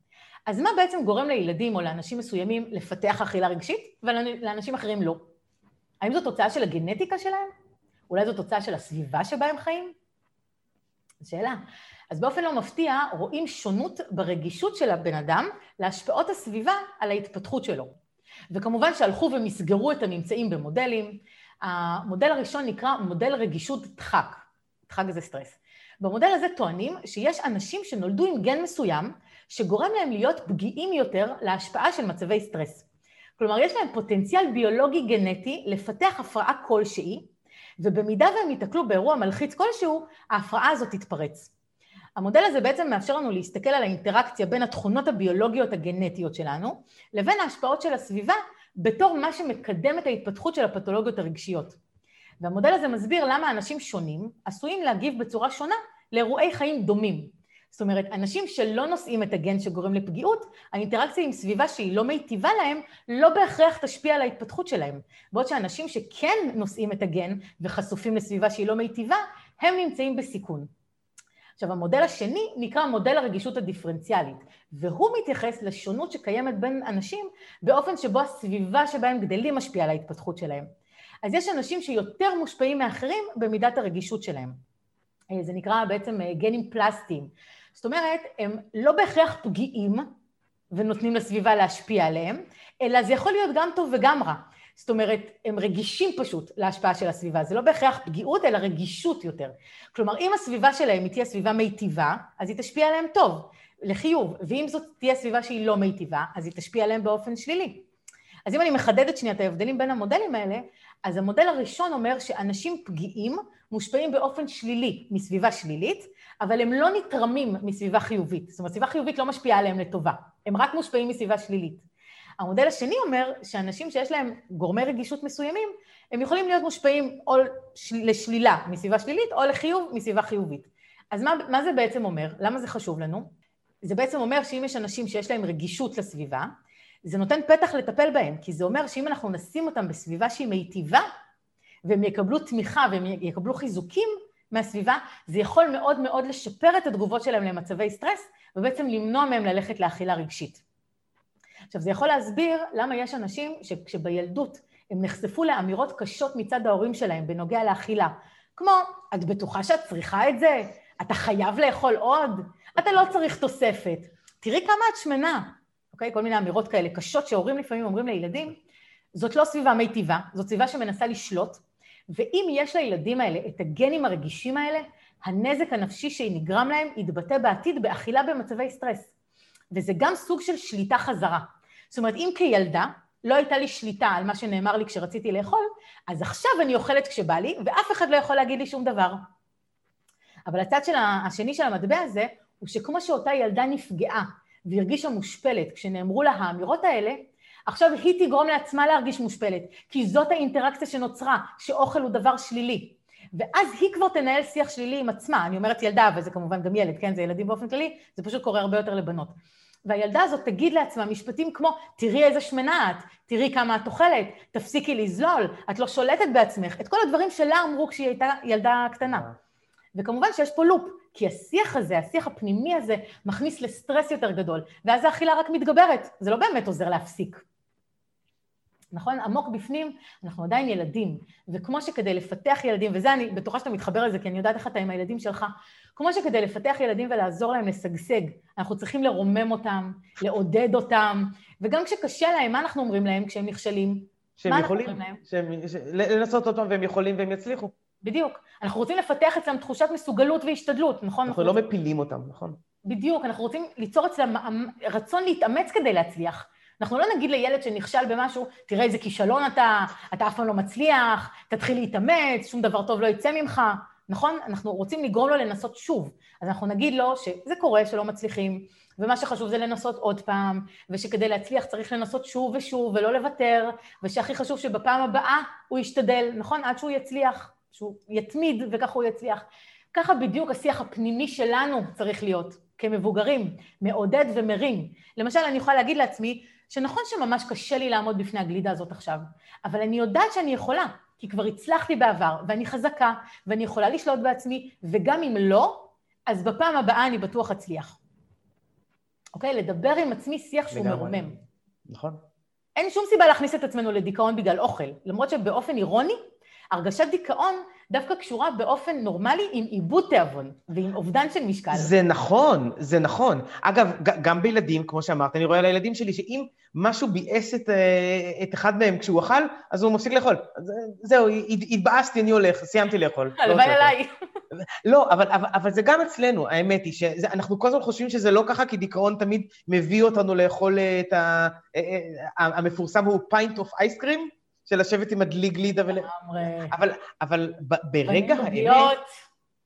אם, אם תחשבי על, על כל הפעמים ש, של פרדות מחברים ודברים כאלה, התקופה הקצרה הראשונית היא תקופה של איבוד, איבוד רעב, עיבוד רב, של עיבוד אה, תיאבון, של אי רצון לאכול. הרבה פעמים כשאת פוגשת מישהו שרזה מאוד, אז את חושבת, רגע, יכול להיות שקרה משהו? יכול להיות שהוא בתקופה לא טובה? אז, אז, אז זה כן uh, קורה, פשוט זה כנראה שני אפקטים נפרדים. זאת התגובה הנורמלית, אוקיי? זאת התגובה הפיזיולוגית הרגילה. אבל יש סוג מסוים של דיכאון שמאופיין בדפוס שהוא לא טיפוסי, של תיאבון מוגבר ושל עלייה במשקל. וראו שאכילה רגשית היא הגורם המתווך בין הדיכאון והשמנת יתר. אוקיי? זה בגלל שהאנשים האלה נכנסים לאכילה רגשית. עכשיו, בנשים, אה, סימפטומים של דיכאון ניבאו עודף משקל בטווח של חמש שנים, והם היו קשורים לאכילה רגשית רבה יותר. זאת אומרת, ראו שנשים שנמצאות בדיכאון, שהראו סימפטומים של דיכאון, השמינו אחרי חמש שנים. ולמה? כי ראו שהן אכלו אכילה רגשית. בגברים, דרך אגב, לא ראו קשר כזה, כנראה משום שדיכאון לא טיפוסי מהסוג הזה, ואכילה רגשית פחות שכיחים אצל גברים. אין, תמיד דופקים את הנשים. אז אם נתכנס ככה באמת אה, לשיא של כל הנושא הזה של אכילה רגשית, אז למה בעצם כל כך קשה, כשאנחנו יורדים במשקל, לשמור על ההישג לאורך זמן? והרבה פעמים אכילה רגשית זה הדבר ש, שגורם לנו באמת אה, אה, פשוט לסטות מהמסלול, ואז משם זה slippery slope, נכון? זה מדרון חלקלק. אז אחת הסיבות היא שרוב תוכניות הירידה במשקל בעצם לא מתאימות לבן אדם. זאת אומרת, אין התאמה טובה בין השיטה של הירידה במשקל לבין הבן אדם עצמו. יש המון סיבות לאכילת יתר, ולכל אחד יש את הסיבות שלו. חלק מהאנשים יאכלו הרבה מדי אחרי שהם יורדים במשקל, כשבעצם המוטיבציה להקפיד לאכול פחות ממה שרוצים נחלשת, למשל, כתוצאה מרגשות שליליים או, או סטרס. למישהו אחר יכולה להיות נטייה לאכול יותר כשהוא רואה או מריח אוכל טעים, אכילה חיצונית, ומישהו אחר, שלישי, יכול אולי לאכול יותר כשהוא חווה רגשות שליליים, שזאת אכילה רגשית. לכל סוג של התנהגות יש אתיולוגיה משלה, סיבות משלה, וכל סוג דורש טיפול מסוג אחר, כשהטיפול מותאם לסוג הספציפי של התנהגות האכילה. וברגע שהוא מותאם, אז יש ציפייה גדולה יותר שהירידה במשקל באמת תחזיק מעמד לאורך זמן. טיפול באנשים עם רמה גבוהה של אכילה רגשית למשל, צריך להתמקד בלימוד תגובה מתאימה יותר לרגשות. למשל, לימוד מיומנויות בקרה על רגשות. אה, יש כל מיני טיפולים, יש CBT, יש זה, אני לא אכנס לזה, לזה עכשיו, אבל יש כל מיני טיפולים שמבוססים על, אה, על מיינדפולנס, על שיפור היכולת לוויסות רגשי, על עבודה על כישורים ומיומנויות בין אישיות, אה, שיפור היכולת להתמודד עם לחצים, שיפור בוחן מציאות, כל מיני רעיונות של קבלה עצמית, סובלנות עצמית, כל מיני דברים כאלה, זה, זה המקום, זה הכיוון ש, שבעצם אפשר ללכת עם מישהו שסובל מאכילה רגשית. יש, כמו שאמרתי, את השיטה הזאת של להתעלם, לתת גירויים לחשיפה והתעלמות, שזה נקרא food go no go, זאת אומרת, מראים לאנשים תמונות של אוכל שהם אוהבים ואומרים להם, תתעלמו, תתעלמו או אל תתעלמו, לא משנה, זו שיטה קצת מורכבת, אבל אני לא יודעת אם זה עובד באמת לאורך זמן, אבל זה, זה גם שיטה שעושים. באמת, החשוב הוא למצוא את השיטה הנכונה שתטפל ספציפית בבעיה שבגללה בעצם יש לנו אכילת יתר. עכשיו, לסיום אני רוצה טיפה אה, לדבר על אוכל מנחם. מה זה אוכל מנחם מבחינתנו. אז אה, באמת עבור רובנו מתח משפיע על כמות האוכל ועל סוג האוכל שאנחנו אוכלים, נכון? דיברנו על זה כבר קצת מקודם. בין 35 ל-60 אחוז מהאנשים מדווחים על אכילת כמות קלוריות רבה יותר כשהם חווים מתח, אבל אה, בין 25 ל-40 אחוז מהאנשים מדווחים על אכילת פחות קלוריות. זאת אומרת, יש אנשים שאוכלים פחות בזמן מתח, כמו שכבר אמרנו. בנוסף, בזמן מתח רובנו נעדיף לבחור אוכל טעים, עתיר קלוריות, שמכיל כמויות גבוהות של סוכרים, פחמימות אחרות ושומנים, וגם אנשים שאוכלים פחות בזמן לחץ, עדיין מה שהם אוכלים הוא מהסוג המשמין, נכון? כבר אמרתי את זה קודם. עכשיו, מסתבר שקיים קשר חזק בין צריכת מזונות עשירים בשומן ו/או סוכר, לבין ויסות מצבים רגשיים.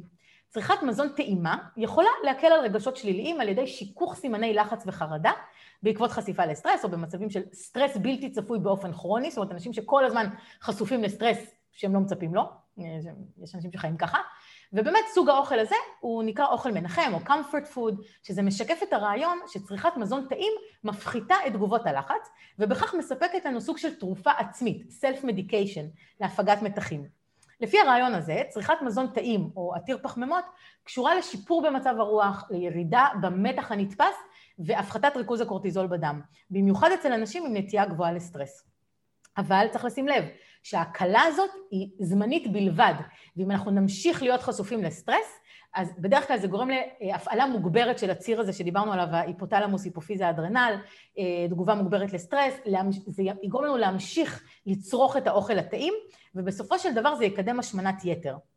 מחקרים שעשו בבני אדם הראו שצריכת מזון טעים בכמות מתונה, כמות מתונה, שלא משפיעה על משקל הגוף או על גודל רקמת השומן, כלומר לא בכמות שגורמת לנו להשמין, באמת מקהה את תגובות הלחץ החריפות, גם ברמה הביוכימית וגם ברמה ההתנהגותית. ושאחד הפרמטרים החשובים במנגנון הזה הוא עצם ההנאה מהמזון. כלומר, אם היו מכניסים לנו את המזון הטעים ישר לקיבה, לא דרך הלשון, לא הייתה לו את ההשפעה הזאת. אנחנו צריכים להרגיש את האוכל הטעים על הלשון. נכון. אבל הבשורות הטובות, שכדי לגרום לנו לתחושת הנאה, זה לא חייב להיות אוכל. גם דברים אחרים כמו סקס, למשל, נותן את אותה השפעה. וגם הוא מקהה את התגובה החריפה לסטרס. כלומר, צריך משהו שיגרום לנו הנאה מיידית. אוקיי? זה, זה, זה הדבר. וגם זה אומר שמספיקות לנו כמויות מתונות של המזון, כי כבר טעים לנו. אנחנו לא צריכים לאכול כמויות. מספיק לנו שאנחנו תואמים בהתחלה, וגם דרך אגב, כשאנחנו אוכלים כמויות של אוכל, מתי שהוא כבר לא נהיה טעים. זה כבר רק ההתנהגות הזאת של האכילה, אנחנו לא באמת צריכים את זה. גם משחקים, מבוגרים לא, לא אוהבים אה, להודות בזה, אבל גם אנחנו אוהבים לשחק, את יודעת, אם זה בטלפון באיזה משחק אה, אה, חסר מחשבה, או באיזה משהו, או משחק קופסה עם הילדים, או משהו כזה, זה גם מפיג את המתח, וזה כנראה עושה את אותו אפקט. זה אסקפיזם. זה... זה כיף. נכון, ומה שאמרת, מה זה האסקפיזם? זה בדיוק התופעה שאמרת מקודם עם האוכל. נכון. שהם בורחים לאוכל מהמציאות. אז אותו דבר. לא, אבל פה זה משהו אחר. משחק, זה גם כיף. אבל פה זה לא רק הבריחה מהמציאות, זה גם, אה, אני פשוט לא רוצה כן, להיכנס... כן, כן, זה, זה, זה ההרגשה האמיתית שזה עושה בגוף, לא, לא, לא צחוק, זה, זה מוריד את רמות הקורטיזול. זה, וזה לא רק זה, הוא עושה עוד דברים. הוא מפעיל אצלנו את המנגנון של הדופמין, שזה מה שגורם לנו לתחושה הזאת של העונג, אוקיי? זה לא רק הנושא של לברוח מהמודעות למה שקורה, אלא ממש, זה עושה לנו ממש תחושה של עונג, כמו, כמו במצבים של התמכרות. אנחנו מפרישים הרבה דופמין, סרוטונין, כל ההורמונים האלה, הנוירוטרנסמיטרים, שגורמים לנו ל, ל, לעונג ולתגמול. אנחנו מאוד מאוד מכורים לתחושה הזאת של התגמול מהאוכל. וזה בעצם מה שנותן לנו את ה... עושה לנו את הכיף, ובגלל זה אנחנו אוכלים יותר. אבל בעוד שצריכת מזון טעים עשויה לשכך רגשות שליליים ומצבי רוח בטווח הקצר, צריכה מוגזמת מביאה לעלייה במסת רקמת השומן ולהשמנת יתר, וזה יכול להגביר את הרגישות דווקא לדיכאון וחרדה, ברור. שזה הפרעות במצב הרוח שמוכרות היום כסיכון משמעותי להשמנה ומחלות מטבוליות אחרות, כמו סוכרת אה, סוג 2 וכל מה שדיברנו תמיד. השמנת יתר מעלה את הסיכוי לדיכאון ב-55 אחוז. ואחד מכל שלושה אנשים עם סוכרת מעריכים שהם חווים מצב רוח מדוכדך ברמה שפוגעת בתפקוד, בשליטה על צריכת הסוכר ומגדילה את הסיכון לסיבוכי סוכרת. ובאמת, מלבד הפגיעה באיכות החיים ובתפקוד היומיומי, מצב רוח מדוכדך מהווה איום נוסף על קושי בהתמדה בשינוי אורח החיים והגברת הסיכון לסיבוכים הקשורים במחלות מטבוליות. זאת אומרת... מעגל קסם. זאת אומרת, אוכל טעים, יופי, כל עוד אתה אוכל ממנו קצת, נכון? אנחנו גם אומרים הכל במידה. כשאנחנו אוכלים קצת, זה באמת עושה את התופעות האלה, את ההרגעה, את שיכוך הכאבים, את כל הדברים האלה. אבל ברגע שאנחנו אוכלים כבר יותר מדי וזה גורם לנו להשמין, אז אנחנו נכנסים לדיכאון. זה מין לופ כזה. ומה שעוד ראו זה שדיאטה עשירה בשומן רווי ודלה יחסית בשומן בלתי רווי, עלולה לתרום להתפתחות של הפרעות מצב רוח, לא רק אה, דברים פיזיולוגיים, אוקיי? מצב, הפרעות מצב רוח על רקע השמנת יתר, וראו שצריכת אה, מזון עשיר בחומצות שומן רוויות או שומן טראנס קשורה לסיכון לדיכאון, בעוד שדיאטות שמכילות בעיקר שומנים בלתי רוויים, כמו דיאטה הים תיכונית, אהובתי, דווקא מגנות. דיאטות עתירות שומן רווי גורמות לירידה בכמות אומגה 3 במוח, שהיא חומצת שומן בלתי רוויה שיש לה תכונות נוגדות דיכאון, אוקיי? זה הקשר הביוכימי, וגם דיאטות שלא מכילות מספיק אומגה 3 מעלות את הסיכון לדיכאון, ולכן גם אם לא אוכלים מספיק, מספיק אומגה 3, כדאי לקחת אה, תוסף של אומגה 3 כדי בעצם לשפר את מצב הרוח. נו, אז מה אתה אומר? ידעת את כל הדברים האלה על אכילה רגשית, כמה היא בעצם משפיעה עלינו ולמה אנחנו משתמשים בה? קודם כל, את כל הדברים המדעיים שאמרת לא ידעתי כמובן. אה, אני ידעתי רק מהכיוון שלי של אה, זה שאני חוטא בזה לעיתים, ועל פעם שהייתי חוטא בזה יותר, ואיך שאני רוצה, רוצה להימנע מזה. זה... ועכשיו אני לפחות מבין למה זה קורה, וקצת יותר כלים על איך להימנע. נכון. אני חושבת שהמסקנה הכי חשובה מהפרק הזה, מה שכל בן אדם צריך לקחת איתו, זה שבסופו של דבר אה, צריך להיות מודע לעצמך, זאת אומרת, להיות מודע שזה קורה לך, וברגע שאנחנו מודעים שמשהו קורה, זה כבר, אנחנו בכיוון לפתרון, כי ברגע שאנחנו יודעים מה הבעיה, אנחנו יכולים לנסות למצוא את הפתרון המתאים. צריך למצוא את הפתרון המתאים, וכשמוצאים את הפתרון המתאים, אז בעצם אנחנו יכולים להתמיד ביישום של הפתרון הזה לאורך זמן, ואז גם לראות את התוצאות מחזיקות מעמד לאורך זמן. כי גם אם יש מדי פעם סטייה או חריגה, אנחנו יודעים לאן לחזור. אנחנו יודעים איך אנחנו מטפלים בזה. אז בקיצור, המסקנה היא שבאמת אה, המון אנשים סובלים מאכילה רגשית. זו תופעה שהיא ידועה ונפוצה. לא בטוח שכל מי שחושב על עצמו שהוא סובל מאכילה רגשית זה באמת ככה. אכילה רגשית זה אכילה ביתר של באמת כמויות גדולות מאוד של, אה, של מזון. לא כל מי שחוטף איזה משהו קטן כשהוא מבואס זה נקרא אכילה רגשית, אז יכול להיות שהרבה מכם נושמים עכשיו לרווחה, או ההפך, כי זה לפעמים נורא קל לשים איזה תגית על איזה משהו ולהכניס את עצמנו לקטגוריות. אז uh, אני באמת מקווה ש... שלקחתם מהפרק הזה הרבה, ודברים שיעזרו לכם. אני בעיקר שמחה שהצלחתי לשכנע את ירון לבוא ולהשתתף עוד פעם. אני עוד אבוא מתישהו שוב. אני, אני, אני מרוצה מזה שעשינו פרק מצולם, שזה משהו מגניב לגמרי, וכן ירבו. כן, אני לא יודעת אם אני יכולה להתחייב לעשות את זה תמיד, כי זו קונסטרוקציה מאוד מסובכת. לגרום לזה לקרות, אבל... אבל היה כיף, וגם, וגם אה, נחמד אה, לראות אותך אחרי ששנים לא ראיתי אותך בגלל הסגרים. ראית, ראית אותי אתמול במצגת שלך. נכון. ואני רואה את המאזינים, איזה יפים אתם, רזיתם. איפה אתה רואה אותם? אני לא רואה אותם. הנה, אתה רואה, הנה כולם. איפה? שם. אני לא יודעת, אני לא יודעת, אני לא יודעת לאן אתה מסתכל, אבל בסדר. אני כן אה, מזמינה אותך להתארח בפרקים הבאים שוב. מה זה להתארח? לחזור הביתה. מה זה להתארח? אני כבר לביקור. לחזור הביתה. הרבה יותר כיף לדבר עם בן אדם מאשר סתם לדבר לבד, למרות שאני אוהבת גם לדבר לבד, אבל uh, אני בטוחה ש... שלמאזינים כיף לשמוע את שנינו ביחד. בשמחה, ואני התגעגעתי גם אליהם, ואני עוד אבוא שוב לביקור, אל תדאגי. ברור, ברור, אני כבר מתכננת על הפרק הבא. חגיגות החמישים. היובל, לא, לא, סתם לפני. Uh, וזהו, אז אני באמת רוצה לאחל uh, סגר נעים למי ששומע אותנו בתחילת הסגר, אני בטוחה שיהיו אנשים שישמעו גם אחרי, אבל אנחנו ממש היום אה, נכנסנו אליו, אז שיהיה סגר נעים, קליל, לא משמין, אה, תנסו להוריד את הלהבות ואת רמת הרגשות, זה בריא יותר לכולם, ושיעבור לכולנו בשלום, ואמן אמן נצא מהקורונה הזאת כמה שיותר מהר. לכו תתחסנו. ביי! אין באמור בפרק משום ייעוץ או המלצה רפואית כלשהם, והמידע אינו בא להחליף בדיקה וייעוץ אישי על ידי רופא, מטפל מוסמך או טיפול תרופתי.